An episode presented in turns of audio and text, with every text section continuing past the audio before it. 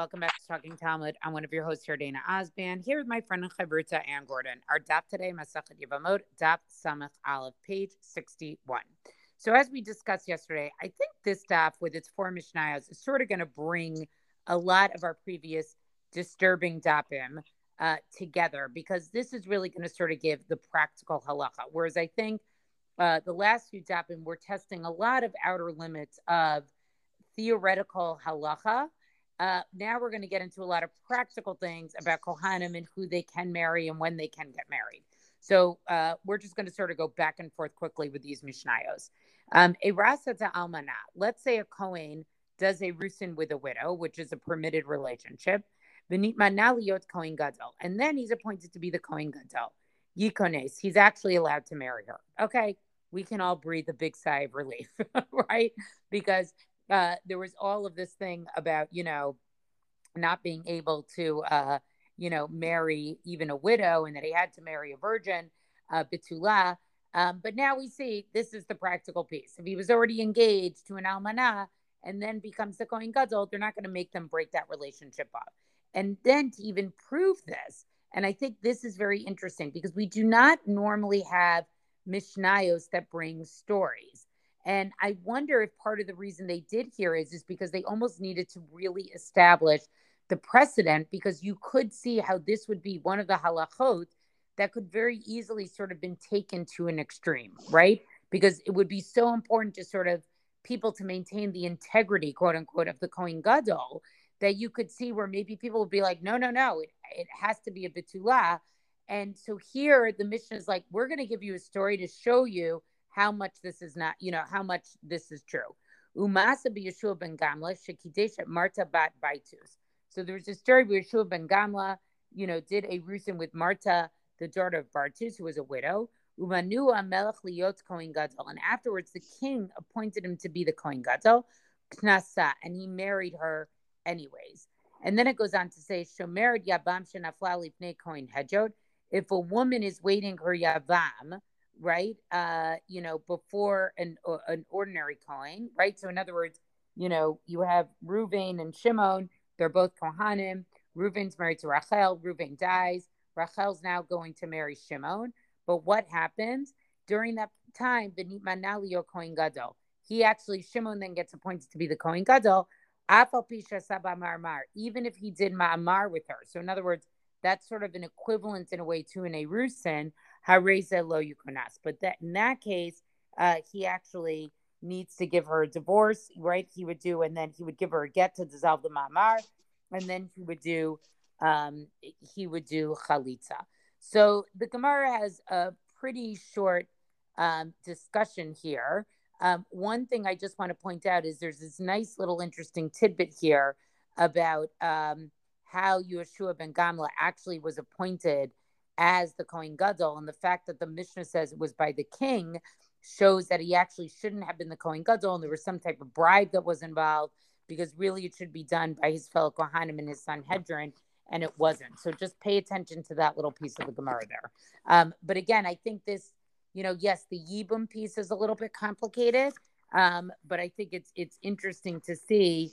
Uh, you know, sort of that uh, the real thing that we had an issue with was like, what if he got engaged to an almanah to a widow and and and yes practically of course he's going to be allowed to marry her i just want to mention that this marta Baitus was known to be very wealthy and the fact that she was very wealthy is part of the question here of like what got Yoshua ben Gamla to be put into this role of Cohen Gadol. You know, was was she in fact bankrolling somebody to get him the job, right? Which seems, you know, it's not what should have been done, but it might be what was done.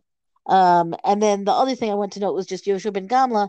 I don't remember honestly if we've done a who's who on him, and I don't want to take the time to do a full one now. But one of the things that I thought was interesting is that there seems to be a question whether there was whether there were two people named Yehoshua ben Gamla, one of whom we may have talked about in the past, and we'll certainly talk about again in terms of who he was and known for good deeds and and establishing a school system and things like that or alternatively, you know, which might be the same person, this Yoshua ben Gamla, who's the Kohen Gadol, or maybe there are two people by the same name because they seem to be in very different roles um, in the stories that we have about them. All right, next um, Mishnah. Next Mishnah. Uh, this one's really short. Kohen Gadol Shemit Achiv Choletz V'lo Miyabim.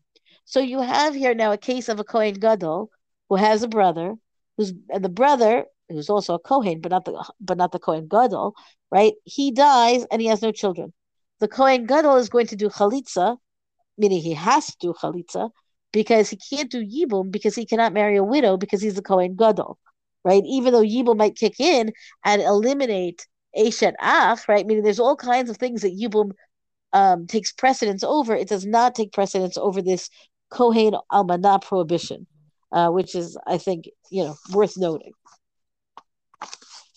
All right. Um, the here is also very short, but I think we could just let's just go yeah, right the on. Gemara here, the the Gemara here is uh, short. So look, I think it's interesting. What we are seeing is is that when it comes to Yibum and you know Yibum, there's an issue with the Kohen Gadol, and you know, do we like it? Maybe not, but I sort of do understand it. Okay, next Mishnah.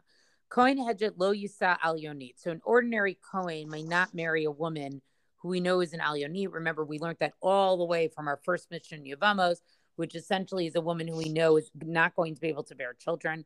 Elim ken yeshlo isha banim, unless he already has a wife or other children. In other words, uh, we, you know, he needs to be able to fulfill the mitzvah Pru Revu, and he can marry her uh, as long as he's able to fulfill, has fulfilled that mitzvah or has the potential to fulfill, fulfill that mitzvah. What I like about this Mishnah here is I think this kind of acknowledges in a way that marriage is not just about having children, right? There are other reasons people get married.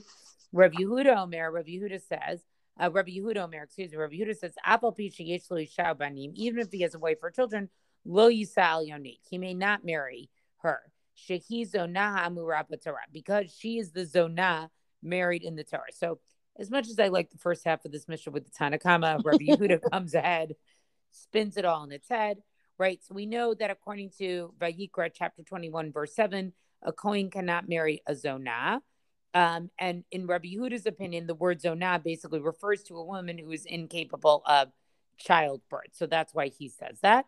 Um, but the Chachamim saying, Ein Zonah ela gioret u'mishucheret v'shaniv ala be'ilat znut. Zonah is only a woman who's a convert uh, an emancipated slave woman or someone who's engaged in some type of uh, illicit sexual um, activity. In other words, a, a, woman who co, you know, who is with a man who is forbidden to her, like an erva or a mamzer or something, uh, or something like that. Um, so that's this missionary. Now here we have a, a, little bit more Gemara, right? It starts off with sort of trying to understand uh, uh, the reasoning of uh, you know of the um, uh, of the uh, of the Tanna Kamma. Um, and and and it's you know it's pretty. Amar Amar le Reish Galuta So the Reish Galuta said to Rav Huna, "My time, what's the reason? Mishum Priya Ravia, right? Because he would he will not have fulfilled the mitzvah of Priya Ravu. Apure Ravia Kohanim Gud and Makbe Yisrael and Makade. But then the question is, okay, but it's not just Kohanim who have to do Priya Ravu; it's also Yisrael, and we don't have that same law with the Yisrael. So Rav Huna says, Amarle, Mishum de Kabai Lemine Seifa. Right? So he says, because the Mishnah wanted to teach in the final clause, Rabbi Yehuda Omer, Afal Pisha Yeshlo Isha, even if he has a wife, the Yeshlo Banim, and he has children, Lo Yisa Al Yonit, Shekizo Nahamu Torah, the Zona Kohanim Pigde Yisrael uh, Lo uh, Mi Pakde right? Concerning the marriage of a zonah, it's only Kohanim who will have to worry about that, uh, but not about uh, not Yisrael. Mishum Haki Katani Kohen. So that's why this is specific to a Kohen, because in other words, they wanted to sort of keep the symmetry uh, of the Mishnah because of uh, because of Rabbi Yehuda. So you know, just a little tidbit here that I think is interesting. Um, you know, where it's basically like showing us that the Mishnah is constructed a certain way because the real thing they wanted to teach was not the Tanna Kamma's opinion, but actually Rabbi Yehuda's, and therefore they only wanted to teach about Kohanim uh, for that particular uh, for that particular reason. Now, uh, now the other thing that's going to come on here later on, which I think is more important, is the following uh, brisa. Tanya. So I just skipped a little bit. Rabbi Eliezer Omer Cohen lo yisa et haktana. A Cohen may not marry a minor. So after having read all of those disturbing things about the age three, right? we finally get to this brisa, uh, and I and I don't know if you felt this way. I was like, why couldn't they have just said that at the beginning? well, know? the irony, of course, is that this like it kind of predates it, right? We're in a breita, but the Gemara is set up to be this, you know. I, I don't know. I don't under, you know, the, it's not set up in a way that gives you the bottom line until the end right? Right. It's like it, you get the punch on it. Now, the explanation for it is interesting. It's not because we have an issue about her being a minor. It's actually because let's say he finds out later she can't bear children, and that's a problem. Um, so the reasoning for it may still, you know, is still a little bit bothersome. But uh, you know, it, it, it, it, it's good to see that. And and then they even quote another brisa later, which talks about katana meet by uh, meet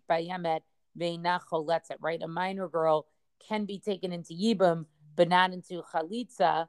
You know, so look, minors were betrothed and married at a young age. I mean, it's not what happens today. But I think But there's but there's more here also, Dina, right? Meaning it says there's a concern that like maybe she would end up being seduced by somebody else and that would be inappropriate for her to have been married to a Kohen if she's at risk of ending up with somebody else. And it says explicitly that pitui katana onesu, that somebody who goes and seduces a katana, a minor, is that's considered right rape meaning that's what we would call statutory rape. That's exactly right. We we you know the gemara is now speaking our language. Right. Right. Yeah no no no. The gemara is finally speaking our language somewhat but we waited a really long time for it a really right. long time yeah last mishnah okay last mishnah and it seems like a non sequitur except for that it's really not lo yibatel adam mipiria urivia ela im ken yesh lo banim a man is not allowed to cancel or ignore the mitzvah of pruvu, right? Be, be fruitful or and multiply. Unless he already has the term here is sons, but it's understood to mean children. Um, the point being here that if he's getting married, then he needs to pay it. If he's getting married, he needs to pay attention to the potential for progeny unless he already has children. Meaning, if he already has children, then he doesn't have to worry about Puravu anymore. Well, Beit and Beit have a machloket. What does it mean for him to have achieved Puravu, that to fulfill that mitzvah, um, in order to be able to no longer need to worry about this? And why is this not a non sequitur? Because what if he wants to marry this woman who's an Ilonite and an Ilonite who, in this particular case, cannot bear children. I, I don't know if an Ilonite can never be. She doesn't have the signs of physical maturity to to indicate that she could bear children. I don't know whether it's true, halachically speaking, that for sure she could not, but meaning that she's totally barren forever. But the assumption is that she might well be. And can this man marry her? And the meaning, can any man marry her? And the answer is, well, do you already have children? Have you fulfilled the mitzvah of Puravu? Here's how Beit Shammai and Beit Hillel understand that. Beit Shammai Omrim, Shnei is Charim. Beit Shammai say if he has two boys, that fulfills the mitzvah. Beit Hillel Omrim Zachar Nekeva. And Beit Hillel says specifically, no, he needs to have one girl and one boy, one boy and one girl, in order to fulfill the mitzvah. The Amar, we have a proof text from the Sefer Breshit for the very story of creation, Zachar Nekeva Bra'am, that God created humanity, you know, male and female, and so that's how we fulfill the mitzvah of being fruitful and multiplying. Um, the Gemara here talks about this, right? And it says specifically, you know, like why do we? What's Beit Shammai's reasoning? Like, why does he say two boys? And it's an interesting, it's an interesting point. He says, well, Moshe had two sons, Gershom and Eliezer, and we know this. You know, it's listed that way. These are the sons of Moses Gershom and Eliezer, like that's the book in Divrei Hayamim. That's what it. That's how they're listed. Divrei which is a book of chronicles, right? It doesn't list any other children. It's not like you know Moshe had children and we forgot about them, or they're not mentioned in detail. They're not. Nobody in the Torah at any point thinks that Moshe had anybody, anybody, any other children. Excuse me.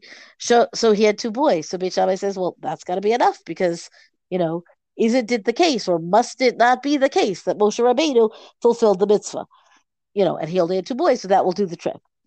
And Beit Hill says, well, no, we're going to learn it from the creation of the world, where we explicitly have that, like the in the context of humanity of creation, we need to have, you know, again, male and female.